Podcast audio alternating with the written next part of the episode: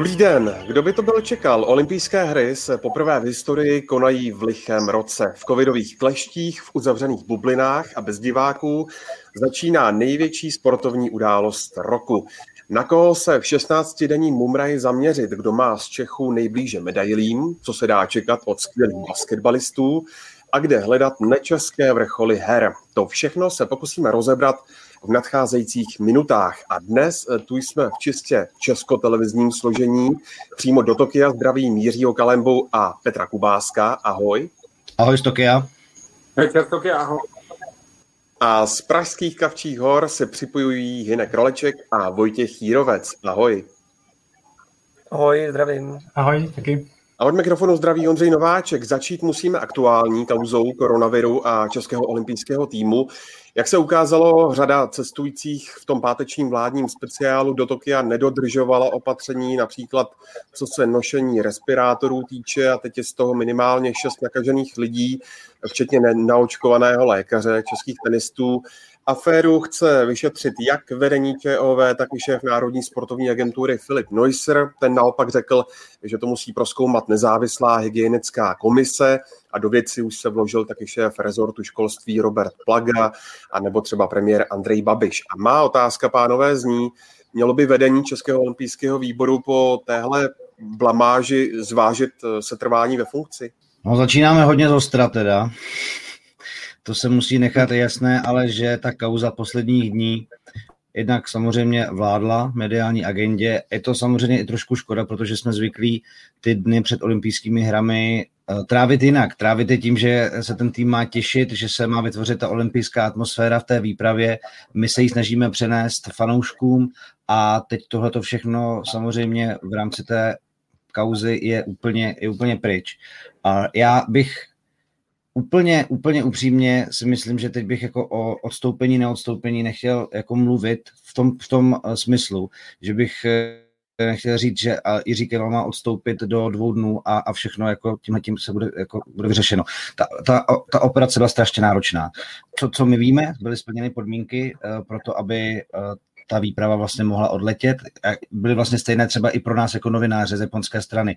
To znamená dva PCR testy, Eh, v, krátko, krát, v krátké době vlastně před odletem a tak dále. To, co se teď vlastně eh, v posledních dnech eh, zveřejnilo i ze strany sportovců, jak to vypadalo v rámci toho vlastně dlouhého letu na palubě, to je prostě otázka nějakého interního auditu a souhlasím s tím, že by to měla být nějaká vlastně naprosto nezávislá hygienická komise, říkáme tomu, jak chceme, aby došla k závěru tomu, kdo tedy pochybil a koho to případně bude stát místo a jak se z toho poučit, protože nejhorší na tom je to, že eh, jsme vlastně do jisté míry zjistili v to fungování té varianty delta koronavirové. Je takže to opravdu tak neuvěřitelně nakažlivá věc, že vy můžete se trávit, vy, vy se můžete tvářit, eh, že jste negativní, projít několika testy, ale vlastně pár dnech, kdy eh, je to ve vašem těle zjistitelné, tak, eh, tak potom až se to jako na těch testech detekuje. A to asi byla otázka i tohohle případu, bohužel nešťastného. A já si myslím, že tady se nedá úplně říct, jako že kdyby všichni měli roušky pod, jako během 12 hodin letu, že by se jako nic nestalo, protože to je možná věc, kterou nikdo nemohl prostě nic udělat. Je to strašně komplikovaná věc a já nevím, jako jestli uh, ukázat na někoho a říct, tyjo, tak za tohle to podnesete absolutně odpovědnost. Ano, řekli bychom, že by to bylo chlapské gesto, ale já si nemyslím, že prostě uh, se stalo nějaké jako úplně zásadní pochybení, kdo by jako udělal tohle, to prostě nemělo být.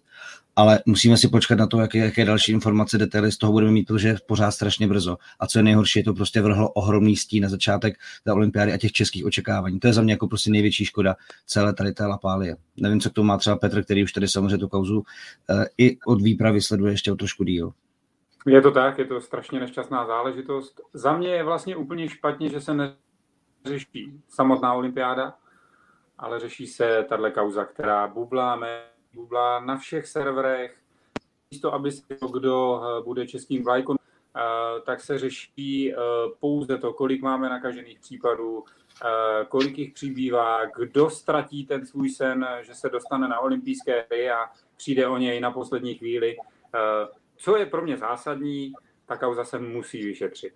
Musí se vyšetřit, eh, musí se eh, najít eh, vyník. Pokud budeme hledat jednoho vyníka, Nemyslím, že to jde za jedním člověkem. Já si myslím, že to je možná mozaika stříp, která do sebe zapadá, že to nepůjde jako za jedním který řekne, tak tohle je hlavní výnik téhle celé situace a toho musíme teď odstavit od válu. To si myslím, že by nebylo správné. Zároveň si rozhodně nemyslím, že měl někdo někoho odvolávat. To je úplně anomálie všeho, protože ta olympiáda se v tuto rozeběhla. A kdyby měl teď někdo hovořit o tom, že z olympijského musí někdo rezignovat v probíhající olympiádě, úplně špatně. Za mě je samozřejmě dobře, že Český olympijský výbor se k tomu postavil tak, že vyšetřovací komisi, Aleksandr Károli by to měl všechno prošetřit, do 14 dnů ČOV má dát výst. Zároveň ale myslím, že by ještě k tomu měla být nějaká nezávislá vyšetřovací komise, která bude trošku separé a bude mít lehký odkup od možná toho provázání s tím olympijským výborem a podívá se na to trošku třeba z druhé stránky. A to si myslím, že by mohl tak jako výsledek, který by nám mohl hledat co napovědět. Jak velký to je, Petře, zásah tahle věc do fungování české výpravy v Tokiu, ať už po sportovní stránce, tak i po té organizační? Protože karanténa a tak Obrovský zásah, já jsem... Obrovský zásah, už se dostávají samozřejmě ven určité střípky z těch izolací, na kterých jsou čeští sportovci, ať už je to izolace českého sportovce, který není postaven kvůli pozitivnímu covidu, ale je v izolaci, protože letěl v tom vládním speciálu a stále mu vycházejí naštěstí ty testy negativně, tak je to velmi nekomfortní pro ty jsou. A zároveň je to samozřejmě narušení té atmosféry v olympijské vesnici a především v tom českém týmu, protože já jsem možnost hovořit s českými tenistkami.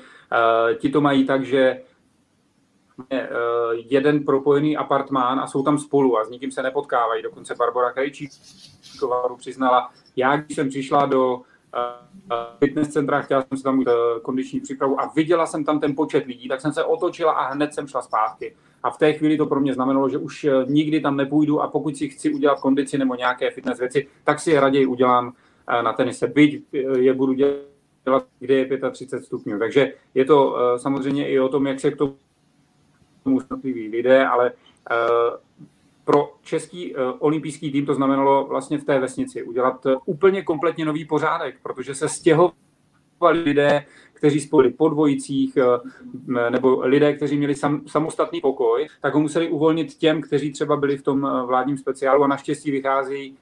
Takže ta atmosféra ve vesnici určitě není dobrá, ale pořád je to o tom, že se snaží nám podle mě ty lidi víc na ně pozitivně, aby to na ně na všechny nedolehlo. Já, já jestli na tebe ještě můžu vlastně v tomhle tom navázat, tak uh, mně vlastně přijde, že v posledních dnech to přerostlo a možná je to prostě tou dobou a tím, co prostě vnímáme už strašně moc měsíců stran covidu, tak najednou se to jako přehoplo ve válku očkovaní proti neočkovaným a vlastně to přerostlo jako trošku sportovní jako rámec toho, že to je zase už jako celospolečenské téma úplně nějaké jako velké oblasti. A já bych jenom chtěl říct, že mnohem víc bychom měli řešit to, že tady prostě uh, několika leté a něk, celoživotní úsilí několika sportovců bylo touhletou nešťastnou záležitostí prostě zmařeno. Mě prostě ohromně lítlo hlavně prostě těch beach volejbalistů, beach volejbalistek, které trošičku víc znám. Ondra Perušič s Davidem Schweinerem prostě byli zavřený v olympijském centru v Římě, kde se připravovali prostě naprosto cíleně na olympiádu. Uh, Markéta Sluková hovořila vlastně o tom, že i kvůli olympiádě ještě posouvá určité životní rozhodnutí ohledně prostě mateřství. Těmhle těm lidem se v podstatě jako zhroutil svět, pořád je to sport, ano, ale prostě je to jejich život a udělali pro to strašně moc. A chvilinku předtím, než měli ještě navíc v dobrých sezónách s dobrou formou, když měli jako předvést a prodat to, na co natrénovali, tak se jim to zbortilo a, a navíc to prostě samozřejmě ovlivnilo to výpravu, ještě uvidíme, co se jako kde, nedej bože, může vyvrbit ale, ale to je ten rozměr, jako to je ten jako uh, nej, nejhorší dopad na ty lidi, kteří prostě jsou zavření v karanténách, teď se řeší, jestli Ondřej, Ondřej Perušič stihne třeba aspoň nějaký zápas, kde prostě už bude jako vykazovat negativitu a pustí ho z té samotky. Uh, u Holek je to prostě jako, jako, jako špatný a, a, a nevíme, co se ještě může stát dál. Tohle to jako vlastně eskalovalo strašně moc rychle úplně dokončen, kdybych jako nečekal, že vlastně z toho jako budou, že z toho bude celospolečenský téma. Je jasný, že pro tu výpravu je to šílený. Je to strašně složitá věc. A, není, a Češi nejsou jediný, kdo to řeší. Britové taky měli nakažené. Uh, vlastně někteří uh, sportovci cestovali normálně s civilním letem a prostě se taky nakazili během toho. To není jako úplně izolovaná věc, ale samozřejmě řeší se to, protože uh, je to prostě jako, jako docela už velkém měřítku a ta obava pořád ještě zůstává, ale to je, to je, to je všechno. Jo, člověk se asi těžko představí tu situaci, kdy několik let se snažíte, vlastně to je váš jediný hlavní, hlavní cíl a pak se vám to vlastně zhroutí během několika hodin. Ty vlastně, ty si ještě nezmínil stolního tenistu Pavla Širučka, který vlastně také mezi tou šesticí nakažených a ten právě teďka v rozhovoru pro Českou televizi popisoval, jak eh, ho čeká ještě další týden eh, zavření někde na pokoji, ani sám vlastně neví, kde přesně eh, v Tokiu se nachází a jenom vlastně skoro nemůže opustit pokoj, takže to skutečně jako je to pád vlastně z velké výšky až úplně jako datno, takže pro mě, jak se říká, právě ten lidský rozměr je asi na tom jako nejzávažnější, nebo je to určitě důležitější než hledání nějakého konkrétního vyníka, když vlastně ani není moc dobrá, dobrý způsob, jak ho nějak odhalit, no, pokud to je jeden člověk samozřejmě. Tak vlastně ty informace, které prosakují ven, tak bohužel vlastně to zasáhlo i ve chvíli, kdy ona letěla tím eh, speciálem se Simonem a celou tu dobu respirátor. Jo, čili uh, opravdu to možná zasáhlo i sportovce, kteří se chovali i v rámci uh, velmi uh, zodpovědně. A to je vlastně na tom to nejsmutnější. Tím bych asi fakt už uzavřel téma covidu, ale... Tak covid uzavřeme jenom z části. Mě ještě zajímá, Jirko, ty jsi vlastně přiletěl do toho no, vlastně hermeticky uzavřeného co se covidu týče Tokia včera, tak prosím popiš eh, posluchačům a divákům, co všechno si musel absolvovat. A může se samozřejmě připojit i Petr. A jaká byla ta vstupní procedura, jak byla dlouhá? Vím, že třeba ta první část výpravy České televize tak strávila na letišti nějakých 6 hodin, tak jak z vašeho pohledu ta olympijská bublina vypadá? Tak já jsem o tom zrovna před chvilkou rozepsal blog, abych tam jako tak rychle popsal, co nás tady čekalo a jak se k tomu postavili Japonci, co jsme hlavně taky očekávali, protože samozřejmě ty zkazky o tom, kolik hodin budeme sedět na letišti a, a čím vším projdeme, byly až místy hrůzostrašné. Také tomu předcházelo pár pověstí jako velké přísnosti těch jako japonských úředníků. Já musím říct, že ačkoliv to teda jako docela dlouhé bylo, nakonec na, ta naše procedura po dosednutí na runway, po to, že jsme si popadli bágly a vyšli jsme před letištní terminál, tak to trvalo 4,5 hodiny.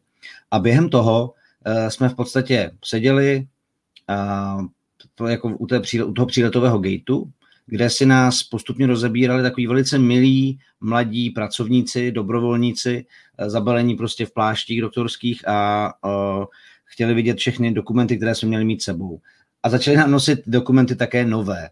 A u každého stanoviště jsme vždycky se něčím prokázali, a byla to taková jako takový jako sudoku křížený s křížovkama za pochodu, jo? že v podstatě vždycky jsme něco vyplnili, někdo nám to zkontroloval, pošli jsme dál, tam chtěli vidět něco jiného, do toho v podstatě jsme museli mít stáhnutou aplikaci, která velice detailně popisuje to, co je, jak se tady máme, kde bydlíme, jakou máme teplotu a co budeme dělat, kde se pohybujeme.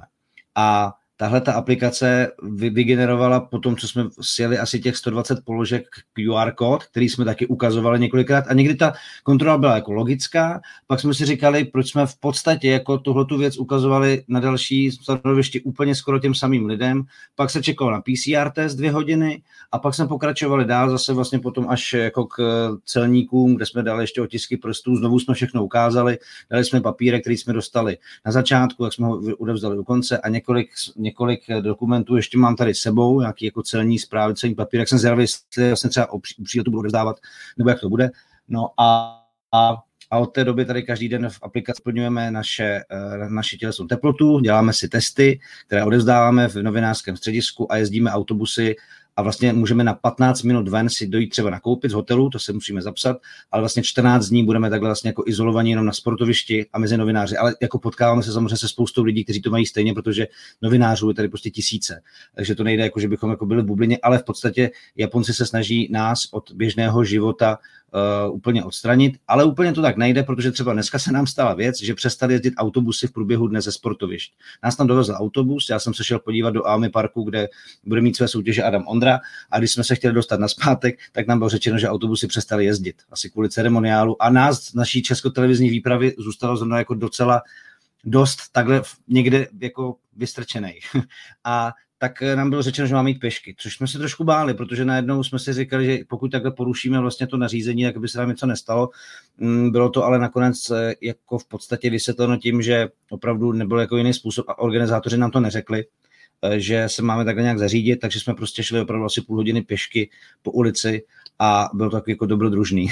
ale dál to můžeme udělat asi až tak za 14 dní, až nám vlastně skončí tahle jakoby vstupní karanténa. Já to ještě doplním, protože vlastně Robert Záruba, se kterým jsem letěl, tak on ve chvíli, kdy jsme dosedli na runway, tak spustil stopky na mobil. A my jsme byli ta první skupina, která se dostala z toho letiště vlastně v nejkratším možném termínu. A to bylo 2 hodiny 59 minut. Takže musím říct, že mě v pohodě.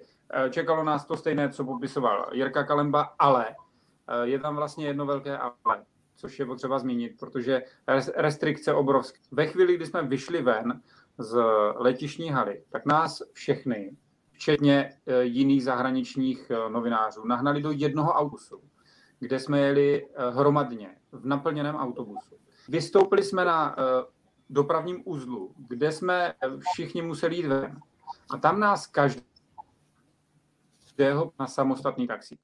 Nesměli jsme v tom taxíku jet ani ve dvou lidech. Takže to je trošku jako bizár za mě, protože můžeš sedět s někým v autobusu, bus, eh, kde je 50 lidí, ale nemůžeš s nikým sedět v taxíku, takže nás jelo pět z té naší televizní výpravy, pěti taxíky za sebou, dostali jsme samozřejmě voucher na ten taxík, jeli jsme darmo, ale eh, pět, kteří jsme seděli eh, spolu hromadně v autobusu, tak jsme nemohli jet jenom taxíku. Tak takové věci prostě se tady stávají. No. Jo, to, jak jsem zmiňoval přesně takhle, že občas některé ty uh covid pointy na tom letišti jako postrádali trošku logiku, proč zrovna tam jsme ukazovali něco, co už jsme několikrát ukazovali dalším úředníkům, tak tohle to bylo jako highlight, kdy v podstatě my jsme jeli s, polskou, s polskými novináři a tady na tom překladišti lidském nás v podstatě výtahem po dvou posílali na platformu, kam jezdili taxíky a odváželi nás jako na zbytek cesty do hotelu. A vlastně vůbec nevíme, proč to bylo. No, rozhodně se v Tokiu nenudíte. Hinku nad konáním her v Japonsku vysí historický stín, protože v roce 1940 eh, znemožnila boje pod pěti kruhy válka a teď přišla pandémie.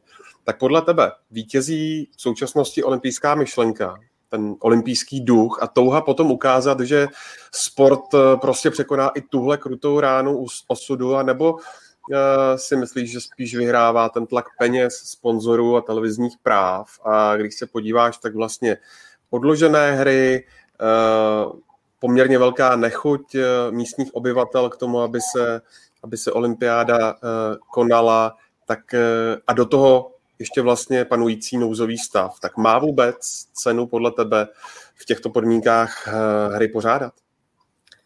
Je to samozřejmě neuvěřitelně zvláštní situace a já musím vlastně zopakovat nebo zmínit to tež, co už jsme tady říkali, že eh, je tady ten rozměr toho sportovce, že v momentě, kdyby se hry nekonaly vůbec, tak eh, by to byla tragédie prostě pro tisíce eh, lidí osobní, životní, že vlastně se připravují na něco čtyři roky, pak by se to ještě třeba o rok odložilo nebo odloží a, a najednou by ještě přišel ten konečný verdikt, že těsně před eh, hrami by se eh, to znovu zrušilo, tak eh, myslím si, že to by bylo opravdu, opravdu dost špatné pro ty sportovce a ty jsou přece jenom ti hlavní, jo, musíme si přiznat. A ovšem na druhé straně je tady ten tlak peněz nebo těch sponzorů televizních společností a ten je neopominutelný a tak si můžeme představit, jak by třeba podobná situace mohla dopadnout ještě třeba před 50 lety, kdyby eh, kdyby eh, vznikla situace, že by nemohli eh, diváci třeba do, do ochozů, tak jestli by se ty hry vůbec konaly, myslím si, že teď je prostě situace odlišná v tom, že mm, mm, těch tlaků nejen finančních, tak je prostě daleko více. Svět se změnil v tomhletom smyslu a je to strašně smutné, když to právě se ještě na to člověk podívá tím historickým pohledem, že vlastně Japonci mm, oni ty hry, mm, které mohli pořádat v roce 1964, tak brali opravdu jako skvělé, byla to, byla to úplně, byly to velmi povedené hry a Japonci se ukázali před, svět, před celým světem jako skvělí organizátoři a um, je to vlastně uh, neuvěřitelné, že se ten osud takhle uh, uh, zase k ním, uh, i když úplně tedy z jiných důvodů než v roce 1940, jak se ten osud vlastně jakoby zase k ním trochu obrátil zády. Um, a je také zajímavé sledovat právě ten eh, vývoj té, mm, toho vztahu těch Japonců k, eh, k, tom, k tomu konání, protože samozřejmě po tom zvolení před osmi lety, eh, tak Japonci byli nadšení z toho, že, že se k ním vrací olympiáda. No ale bohužel, a bylo to způsobeno samozřejmě tou pandemí, ale potom i vlastně následnými kroky eh, vlády a vlastně takové to rozčarování, které vzniká, víme to samozřejmě i u nás, vzniká asi ve většině států po celém světě, tak eh, myslím si, že takové to právě naštvání i na tu, na tu vlastní vládu a na to, že vlastně nakonec eh, i po těch slibech se ani ty domácí fanoušci nemůžou podívat na, na, na ty stadiony, tak celé to získává takovou jako pachuť a uh, ta uh, pachuť uh, prostě bude všudy přítomná a ať se s tím budeme, ať, se, ať s tím budou um, organizátoři se snažit udělat sebe víc, tak prostě to vždycky, tahle ta olympiáda už bude zapsaná jako ne ta, která triumfovala nad tou pandemí a která vlastně jakoby ukázala, že ten svět může pokračovat k normálu dál, tak spíš bude právě ještě pořád ještě v tom obětí té, té strašné pandemie. A takovou první ukázkou, jak to asi bude bez fanoušků vypadat, byl právě skončený uh, slavnostní ceremoniál, tak co jste na něj říkali? No, vlastně ono se to dalo tak nějak očekávat z těch proklamací už dopředu. Byl to ceremoniál, který se obešel bez nějakých velkých pompézností. Ehm, které, na které jsme byli možná zvyklí z posledních eh, dekád. A vlastně to na druhou stranu bylo v tomto smyslu občerstvující, jo, že vlastně nemusí se udělat nějaká uh, úplně za každou cenu uh, olbřímý uh, záležitost, aby, aby mohly být zahájeny olympijské hry. Ono samozřejmě současné technologie, eh, videomapping a, a další eh, dopomohly tomu, že eh, ačkoliv se toho neúčastnilo tolik různých lidí, tak to působilo i tak vlastně velmi silně a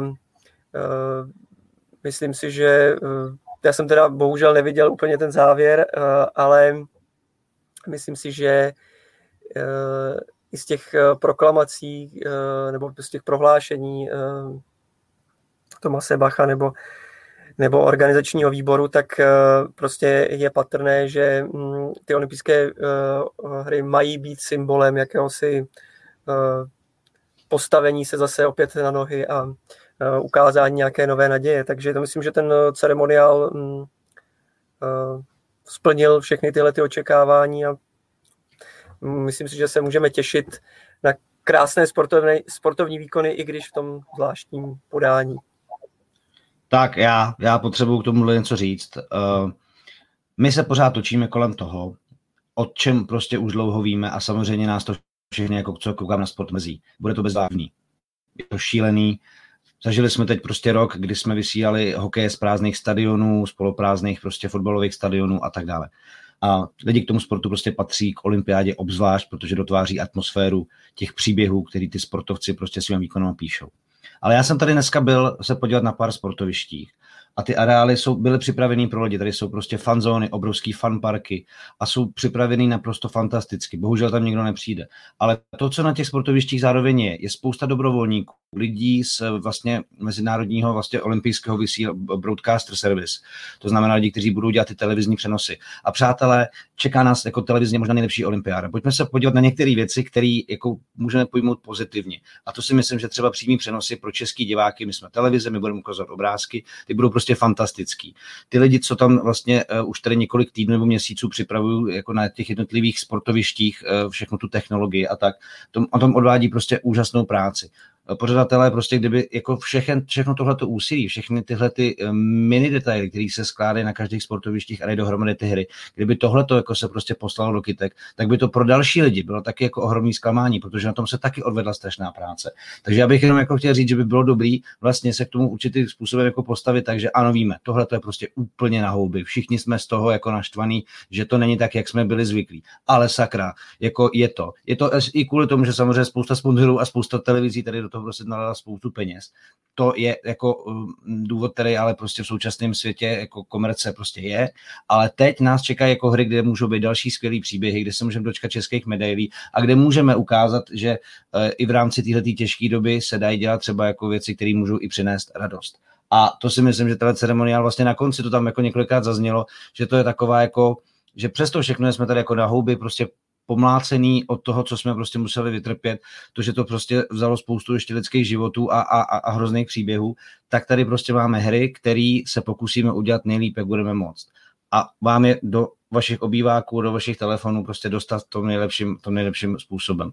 A to bych bral jako, že od téhle doby bych se snažil tohleto startovat. Jezdíme, komentujeme, natáčíme, chceme vám ukázat sportovní výkony, na který jste se těšili a který můžou prostě být uh, historický, rekordní, tak jako každou olympiádu vždycky očekáváme. Navážu na tebe, eh, krásně řečený, je opravdu potřeba vystihnout a vyzdvihnout všechny ty lidi, kteří na tom makají dnes a denně. Těch mě je o to více líbí, to, eh, že vlastně ti diváci na tom sportovišti nebudou. Trošku samozřejmě, když jsem dneska sledoval ten ceremoniál, tak ty emoce ke mně se nedostávaly tolik, jak kdyby tam bylo hlediště. Ale co je potřeba říct, radujme se z toho, co je na mě skvělá volba čeští eh, v Lajkonoši, protože eh, jak Tomáš Satonanský, tak Petra Kvitová, prostě skvělá volba. I s ohledem na tu genderovou vyváženost, kterou OV eh, dneska preferuje. Stačí se podívat na sociální sítě, jak Maria Šarapovová neřeší covid, ale vyhne to, že Petra Kvitová je skvělá volba, jako vlajkonožka během zahajovaniálu. A to jsou přesně ty příběhy, které eh, my musíme dávat těm divákům a, eh, a z tohohle se radovat. Tak, jak se z toho vlastně radovat, tak nebuďme negativní nějakým covidem, ale teď už se zaměřme na to, co ty hry nabídnou a hledejme tam ty pozitivní příběhy. Oni takhle, oni možná přijdou i ty bohužel pozitivní příběhy, to je, jak už jsme zjistili teď, jako součást té doby. Ale myslím si, že kromě toho prostě se dočkáme českých basketbalistů po strašně dlouhé době pod pěti kruhy. Máme, eh, bude historická premiéra sportu, který jako na olympiádě ještě nebyl vnímáme superstar světovou. Máme prostě tenistky v top formě, maximálně Barbara Kličíková možná ze všech tenistek přiváží nejlepší formu. Máme prostě Pepu Dostála, Martina Fuxu, máme jako v podstatě na každý období těch her nějakou jako zajímavou českou stopu, kterou můžeme sledovat a to je, to je docela jako mimořádný a to si myslím, že teď si zaslouží právě ten fokus uh, z té sportovní stránky. Tak eh, když jsme u basketbalistů, Jirko, to je tvoje parketa, eh, zajímá mě. Mm, ve skupině máme Irán, Francii a Spojené státy americké a Spojené státy jsou olympijští vítězové poslední. Myslíš, že je v silách okolo Tomáše Satananského a spol minimálně zopakovat tu senzaci, eh, která se udála dva roky dozadu na světovém šampionátu. No ale takhle, já o tom samozřejmě strašně moc přemýšlím, protože se hrozně těším na start toho českého týmu po té neuvěřitelné kvalifikaci a vlastně už uh, nevím, jestli bychom měli používat jako tu senzaci, protože tehdy to samozřejmě senzace byla, ale zopakovat senzaci, já si myslím, že ten tým nezopakuje senzaci, ale potvrdí to, že se posunul mezi top týmy světa. A vlastně uh, svými vyjádřeními a svým jako nastavením. Ten tým jako ukazuje, že to už není tak, že my jsme velcí outsidři a tady to jdeme zkoušet, ale jedou sem s tím, že s každým týmem můžeme odehrát vyrovnanou partii. A protože jsme zažili už spoustu těžkých zápasů, tak proč bychom nemohli překvapit Francouze a proč bychom nemohli odehrát sakra vyrovnaný zápas třeba s Amerikou. Amerika začala přípravu hrozně, prohráli s Nigérií, eh, prohráli potom s Australany, eh, tým se vlastně teď dohromady dával ještě po, jako krátce před olympiádou, vlastně jsem po finále NBA, ještě tři hráči uh, letěli, Devin Booker, J. Holiday a Chris Middleton, což mimochodem uh, na sociálních sítích jako vypadalo, jako, že se tomu dal název jako awkwardness, jako taková jako trapnost, protože uh, tam byly dva vítězové a, a, a poražený samozřejmě z toho finále. Nicméně, ten tým je samozřejmě výborný, bude mít Kevina Durenta, Devina Lillarda, ohromně se na ty kluky těším a myslím si, že ten tým se bude spíš jako v průběhu toho turné zlepšovat. Uh, to, co Američanům chybilo v Šanghaji, je jako postrádali lídra, který má odehraný těžké zápasy. Tady je jasný, že těch kluků je několik, který na to se můžou zít. Hlavně teda Kevin Durant, což je prostě jeden ze tří nejlepších basketbalistů světa aktuálně. Takže uh, porazit Ameriku to by byla naprostá senzace, ale myslím si, že tam do toho zápasu kluci nemůžou jít s tím, že dostanou o 30 a, a budou rádi, když prostě uhrajou prvních pět minut plichtu. Jasně, můžou dostat, nemusí ten zápas jim vít, ale už to rozhodně neberou jako, že by ta konfrontace měla vyznít jako hlavně pro Američany. Co bude z českého pohledu důležitý, je samozřejmě vstupní zápas Iránem. Mimochodem dneska jsem podle mě viděl, e, iránským vlajkonošem byl taky basketbalista Hamed Hadadi, nepřehlednutelný obr, který e, je prostě jako ikonou iránského basketu. Ten jejich styl bude trošičku jiný, na, než na který jsou kluci jako, e, řekněme, zvyklí ze svých soutěží a z toho, kde celoročně působí. Takže myslím, že teď asi museli hodně práce odvést i asistenti trenéra u videa, aby vlastně zjistili nějaké jejich tendence, jak ten jejich basket vypadá a neměli už přípravný zápas. Takže ten zápas číslo jedna ošemetný, ale strašně důležitý vzhledem k tomu, jestli ten tým, že chce postoupit do čtvrtfinále, tak aby se mu to podařilo.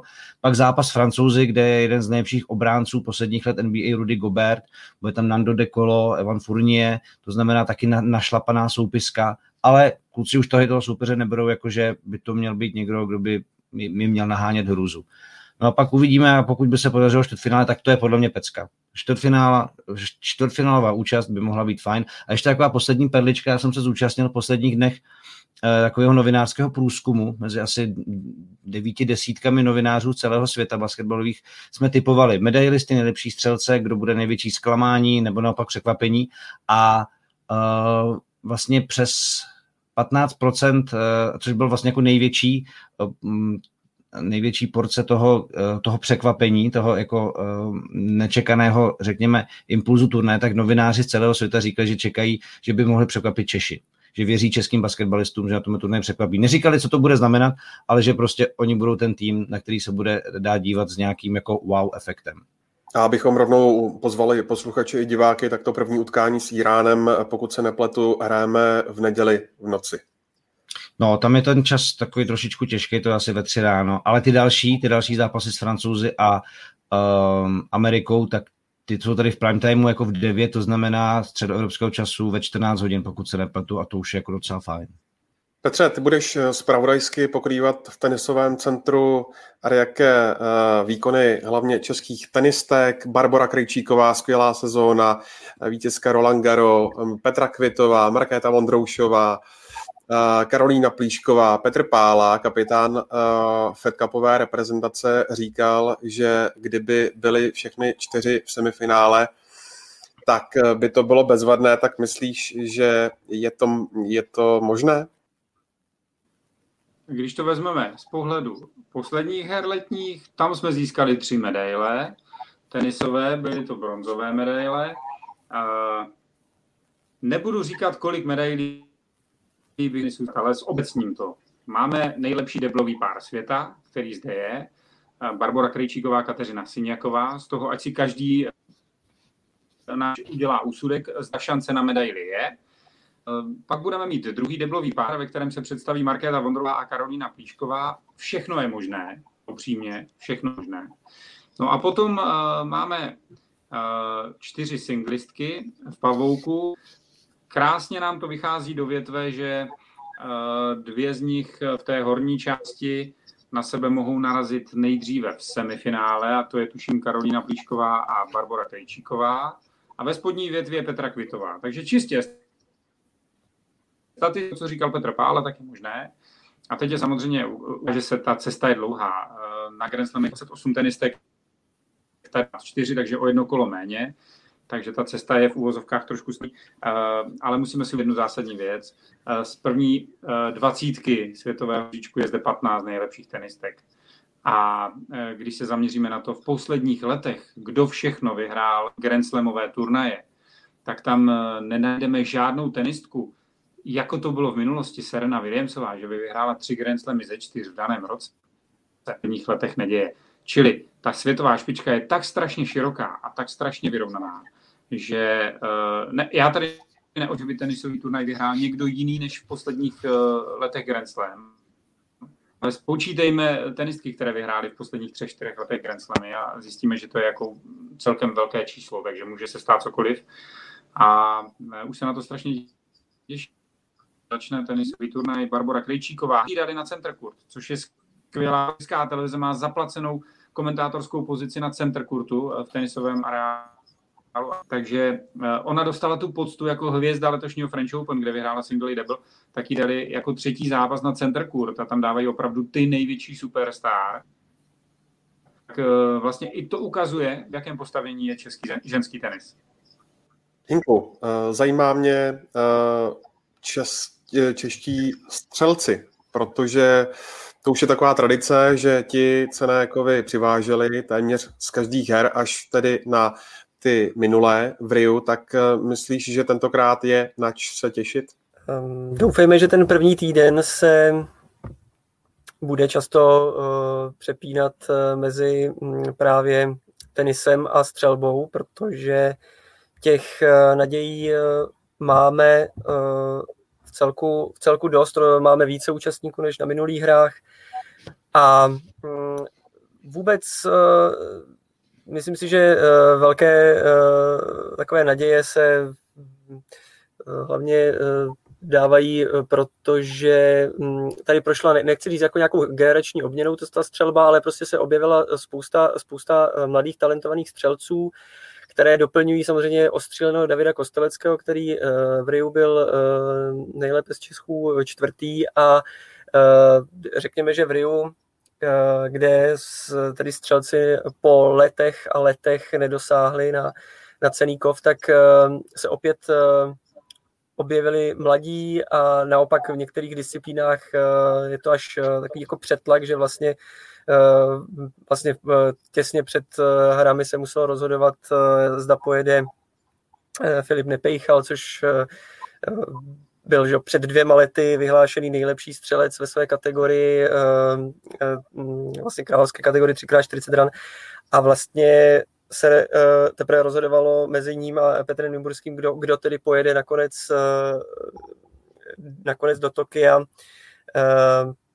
a doplní, doplní Jiřího Přívratského, který zase, to je vlastně nejmladší z olympioniků, je mu 20, No, nakonec, nakonec jde Petr Nymburský, takže se vlastně na toho velkého, uh, uh, velkého favorita, ještě kdyby se možná uh, konala olympi, olympiáda loni, tak by to vypadalo jinak, uh, tak nakonec se ani nedostalo. Uh, vlastně nedostalo se ani na uh, mistra světa ve skýtu Tomáše Nejderleho. Uh, takže jede osmička střelců, uh, z nich vlastně každý může uh, mířit hodně vysoko, Připomenu tedy jenom, že máme ve hře uh, puškaře a brokaře, vlastně nemáme žádné pistoláře, pistolářky, takže uh, jako vlastně v některých disciplínách uh, by bylo spíše překvapením, nebo možná ono v té střelbě to je takové, jakože po každé to může být úplně jiný závod, ale mm, že někteří samozřejmě cílí hlavně na finále, ale někteří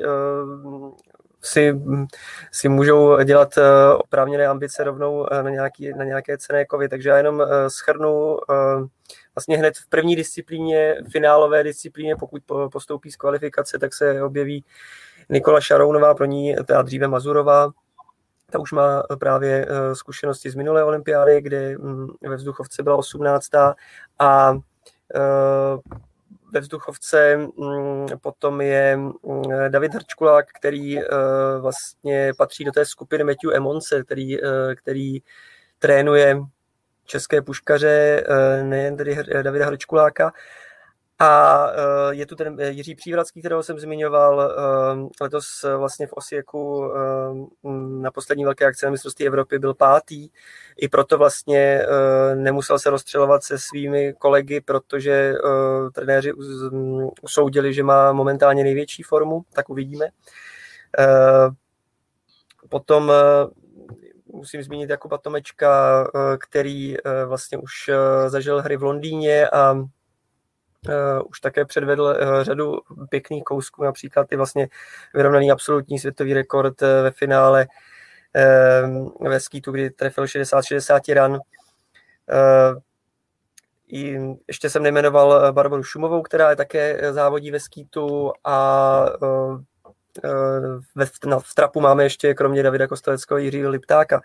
Takže um, Uh, uvidíme vlastně, uh, musím upozornit, uh, vlastně novou disciplínu smíšených dvojic ve, vzduchových, ve vzduchové pušce, takže tam máme také zastoupení. A, ale konkurence v té střelbě je obrovská tradičně. V Riu vlastně měli nejlepší mužku italští střelci, kteří získali čtyři zlaté, takže ti opět budou patřit mezi favority. No a potom máme Číňany, Korejce, a tak dále a tak dále. Takže uh, myslím si, že to bude zajímavé sledovat už od kvalifikací a doufejme, že těch finálových účastí a útoků na medaile bude co nejvíce. Vojto, jak eh, silná je další část české výpravy, ať už se jedná o vodní slalomáře, nebo atlety, nebo třeba obhájce triumfu Lukáše Krepálka? Tak vodní slalomáři a eh, judisté, konkrétně v osobě Lukáše Krpálka, se samozřejmě musí řadit k těm vůbec největším medailovým adeptům. Vlastně Lukáš Krpálek samozřejmě obhajuje to uh, velmi emotivní a slavný zlato z RIA, takže tam je to celkem jasný, tam by se minimálně od něj a pak zřejmě od Jiřího Pleskavce také v tom vodním slalomu uh, nějaký ceníkov uh, se asi čeká. No a co ty si říkal ještě tu atletiku, což je vlastně asi nejpočetnější sport, co se týče nominace, tak tam letos po docela dlouhé době chybí takové, řekněme, letité opory ať už to je Jakub Holuša nebo Zuzana Hejnová, kteří se vlastně um, nedostali nebo respektive se vzdali té nominace. Chybí třeba i Jan Kudlička, vlastně, který byl uh, před těmi pěti lety čtvrtý. Uh, takže to je určitě, co se týče těch jako osobností, už jako letitých, uh, docela mínus. Na druhou stranu třeba Barbara Špotáková jede vlastně už na svou pátou olympiádu, jestli se nepletu, přičemž z posledních třech přivezla medaily, naposledy, naposledy to byl bronz, Eh, takže eh, tam, kdyby se jí skutečně povedlo ještě prodloužit tu už takhle jako dost nebývalou sérii, tak by to bylo úžasný. Eh, je třeba ale říct, že třeba v letošních tabulkách je až v polovině druhé desítky, takže tam těch soupeřek, kteří výkonnostně jsou před ní, je hned několik.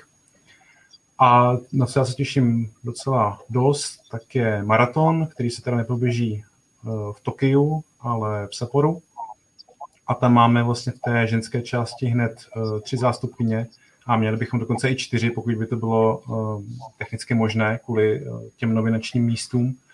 Takže tam se dost těším na to, co tam vlastně zvlášť teda Eva, Eva Robcová Nejvltová, uh, potažmo Tereza Hrochová a Marcela Joglová předvedou, protože mít tři martonkyně, to je docela, myslím, nebývalý, co se týče jako České republiky. Jirko, velká premiéra na hrách, čeká sportovní lezení. Eh, jak vidíš šance Adama Ondreja, kde eh, jsou ta největší úskalí, která ho čekají, jak se říkal, tak už si byl na oblíce, protože eh, tuhle disciplínu budeš komentovat, tak hm. nás s ní prosím seznam.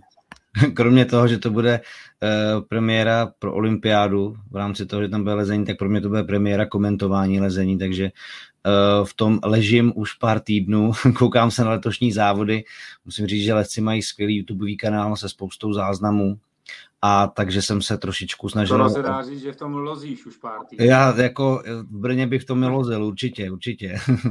a vzhledem k tomu, že Adam Ondra v Brně trénuje, tak je to na místě.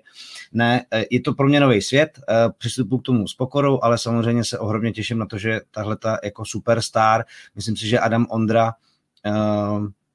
je jednou z nejvýraznějších vlastně sportovních osobností s mezinárodním dosahem jako našeho sportu, jo, protože on má spoustu fanoušků zahraničí, umí prostě perfektně několik jazyků, je to strašně sympatický týpek, který dokáže neuvěřitelné věci, jako já říkám, to je lidský Spider-Man, protože uh, asi jste možná někdy viděli nějaký ty jeho skalní přelezy a co, co dělal, tak uh, teď teda se to bude snažit prodat na olympiádě, ale je tam jedno velké ale.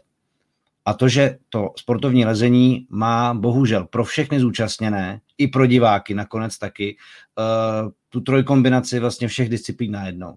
Rychlost, bouldering a uh, vlastně lezení na obtížnost. A vlastně nikdo nikdy, kromě mistrovství se nebo kvalifikačního závodu, to nikdy v rámci jednoho dne neudělal.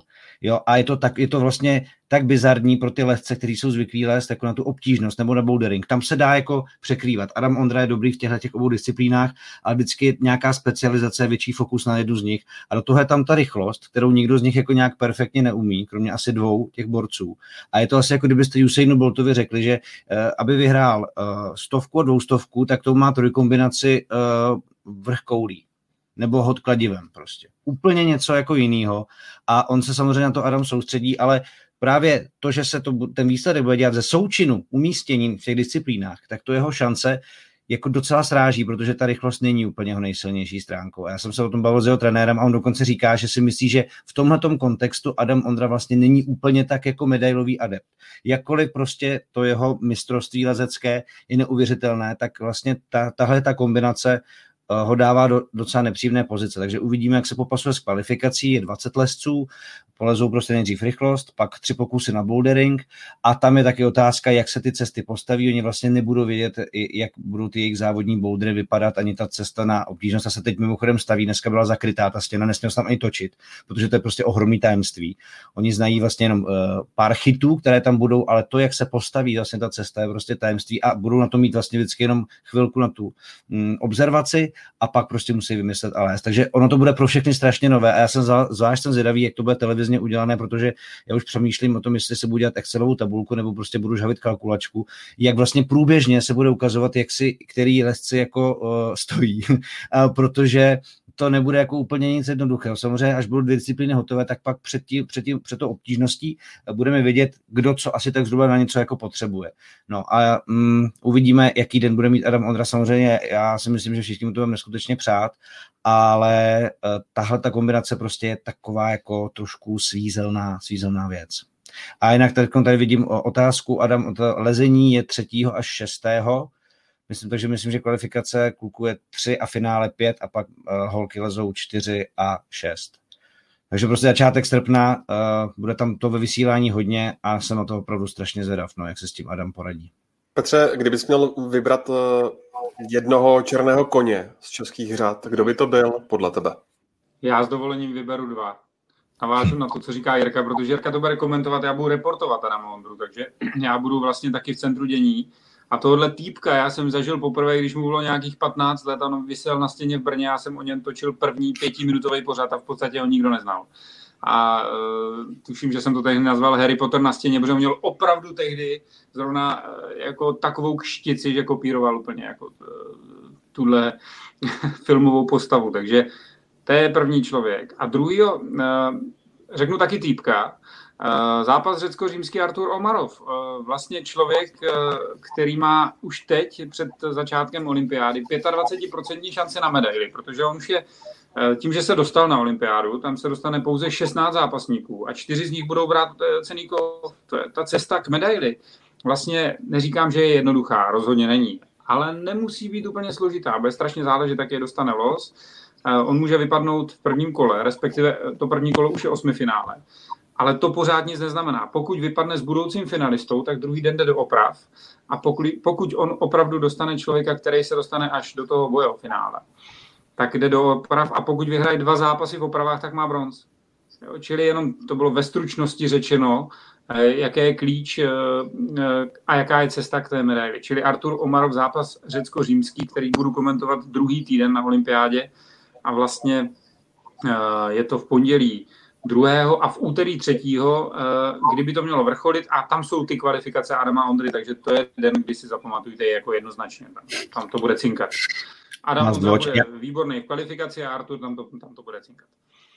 No a já bych ještě rád vlastně navázal, eh, teď za pár dní se nám jdou soutěže šermířů, tam máme dva zástupce v Jakuba Jurku a ve flertu Alexandra Šupeniče, kterého já bych jako taky možná ještě do téhle kategorie černých konňů zařadil, protože Alex byl poprvé na olympiádě v Riu, tam byl jako ještě takový, jako řekněme, ambiciozní mladík, 22 letý, teď trošičku jako vyzrál a my jsme s ním mluvili tady v rámci našeho Focus podcastu Tokio vlastně krátce před olympiádou a jako jeho nastavení hlavy a jeho cílevědom, cílevědomá příprava a vlastně i získání určitých životních zkušeností mi, mi přijdou, že takhle má vypadat člověk, který jako jede uh, udělat prostě velký závod. Samozřejmě ten šerm je velice nevyspytatelná věc, rozhodují opravdu mikrodetaily a za tu dobu, co to já komentuju, což už asi 13 let se ten sport strašně jako ještě zrychlil a v podstatě kolikrát ani pouhým okem nelze postřehnout, jako jak to tam v podstatě bylo, kdo měl právo útoku a kdo se měl bránit a tak dále. Nicméně Aleksandr Šupenič je pro mě taky jako samozřejmě bude záležet jako na losu, ale pro mě je z těch český výpravy zatím netolik zmiňovaný, ale může se stát, že po dlouhé době budeme mít jako um, ze šermu, budeme na šerm uh, upínat velkou pozornost. Rád bych tomu věřil, myslím si, že Alex je opravdu jako skvěle připravený. No navíc další bombardák z Brna. No, no máte prostě skvělou líheň. Kluci, co vaši černí koně? Tak já nevím, jestli bych nazval to černým koněm, ale ještě jsme nemluvili vůbec o plavání a tam vlastně máme eh, relativně často mistrně Evropy v Barboře Semanové, která vlastně jede ve 21 eh, letech na její první olympijské hry. A já se docela těším, co se tam předvede, protože ona je, myslím, hodně cílevědomá, stále velmi eh, nadějná, perspektivní závodnice, čekají potom po olympijských hrách, pokud se nepletu, to působení ve Spojených státech na univerzitě, takže pro mě docela uh, sympatický člověk, který mu, uh, kterýho asi budu sledovat a doufám, že se mu vlastně na té dvoustovce a stovce volným způsobem uh, povede. No, doufám. No, mě samozřejmě Jirka vzal ty šermíře. A to no, Lukáše Krpálka, že Hinku, určitě. No. no, tak ale tak napadá mě třeba, proč by nemohla udělat velký výsledek třeba Vendula Frintová v triatlonu. Ale tak to nechme se překvapit. Eh, možná se to teď eh, bude překrývat s tím, co jste právě řekli, ale pojďte mi ještě, eh, než skončíme dnešní vydání Tokyo Focus podcastu, prosím říci, na co nejvíc se vlastně na hrách v Tokiu těšíte. Tak já začnu teda, a protože se mi vybím notebook a já mám špatnou redukci, takže je dost možná chvilku budu bez šťávy. Uh, já se strašně těším na basketbalisty, to je prostě jasná věc. Měl bych komentovat zápas s Amerikou. Rád bych se tam měl na ty zápasy taky podívat, ale teď tady začaly být takové různé restrikce i ohledně jako natáčení na místě, takže uvidíme, kam se tohle pohne. Protože já samozřejmě basket tím, jak ho hraju a sleduju celý život, tak bych rád viděl borce jako Luka Dončič, rád bych prostě viděl um, ten americký tým uh, v plné polní a tak dále. A samozřejmě k tomu mám ještě druhou svoji jako uh, týmovou lásku míčovou, což je házená. Uh, mimochodem zítra první zápas turnaje Německo-Španělsko doporučuju v odpoledních hodinách záznam.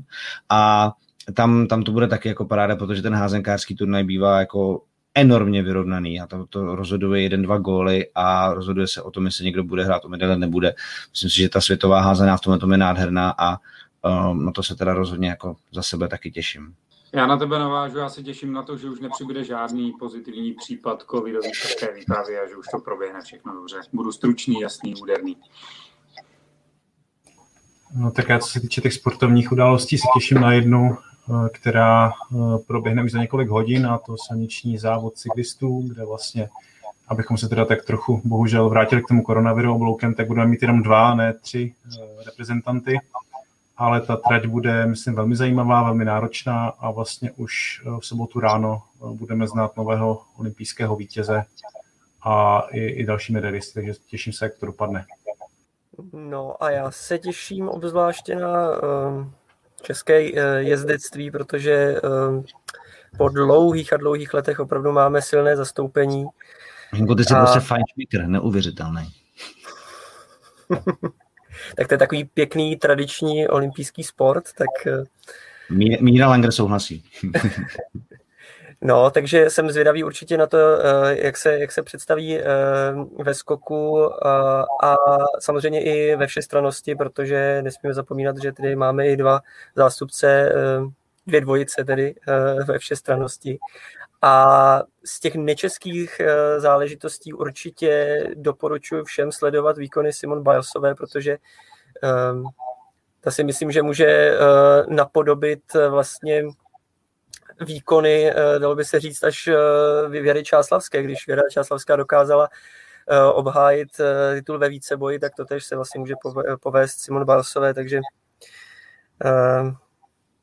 může to být vlastně uh, Balsové teprve 24 a uh, vlastně může dokázat dokázat neuvěřitelnou věc a může vybojovat dalších x zlatých medailí.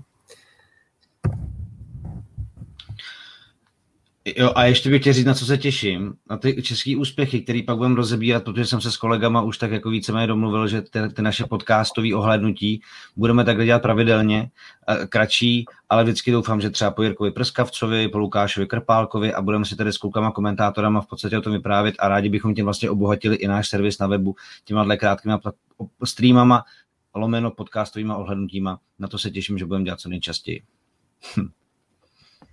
Tak jo, těšíme se eh, všichni eh, na těch 16 sportovních velkých dní. Eh, Jirko, Petře, Vojto a Hinku, moc krát děkuju za vaše postřehy a komentáře vám dvěma z Tokia, vám dvěma z Kavčích hor. Díky moc za pozvání, za pokec. Díky a dobrou noc. Díky. Díky, díky moc. Teď, teď mě teda mimochodem teprve napadlo, jak jsme v těch rámecích, že v podstatě to je taková olympijská vlajka, kdyby to bylo v kroužcích, tak... A, a zároveň máme jako, uh, udržujeme jako určitý distanc. A takže kontinentu tam je. No a díky taky vám, že se díváte na českou televizi, dívejte se dál na sportovní program eh, České televize i na sportovní web www.čtsport.cz a vězte, že Tokyo Focus podcast najdete v podcastových aplikacích, eh, na YouTube, eh, na iTunes nebo třeba na Soundcloudu. Mějte se hezky a užívejte si léto.